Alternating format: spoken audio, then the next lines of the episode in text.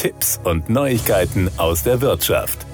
Die Corona-Pandemie hat dem Aktienmarkt einen neuen Schub verliehen. 2020 investierten in Deutschland immerhin 9,3 Millionen Menschen in Fonds und ETFs, über 2 Millionen mehr als im Jahr zuvor, laut einer repräsentativen Umfrage von Kantar TNS im Auftrag des Deutschen Aktieninstituts. Der Vorteil eines guten ETFs besteht in der Risikostreuung, sagt man bei Finanztipp. Dabei investiert man nicht nur in eine bestimmte Unternehmensaktie, sondern in viele, am besten weltweit. Der Weltaktienindex MSCI World fasst dabei Aktien der 1600 größten börsengehandelten Unternehmen aus 23 Industrieländern zusammen. Mit dieser breiten Verteilung bildet der Index einen Großteil der globalen Börsenentwicklung ab. Hier kann jeder schon mit sehr kleinen Beträgen daran teilhaben, erklärt man. Mehrere Anbieter bauen mit ihren ETFs den Weltaktienindex nach. Dieser hat Finanztipp im Sommer 2021 in einem großen Vergleich untersucht.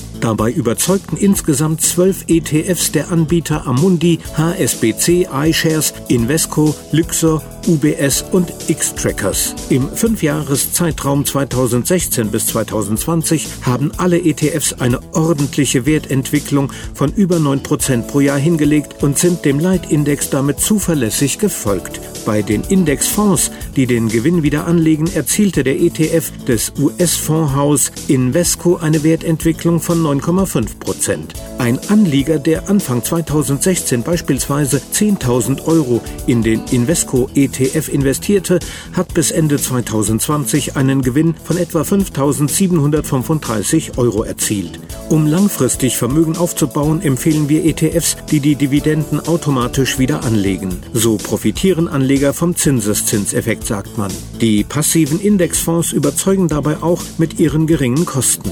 Weniger als 0,4 Prozent pro Jahr gehen von der Rendite für Verwaltung, Depotbank und Vertrieb ab, während aktiv gemanagte Fonds oft jährlich 1 bis 2 Prozent berechnen.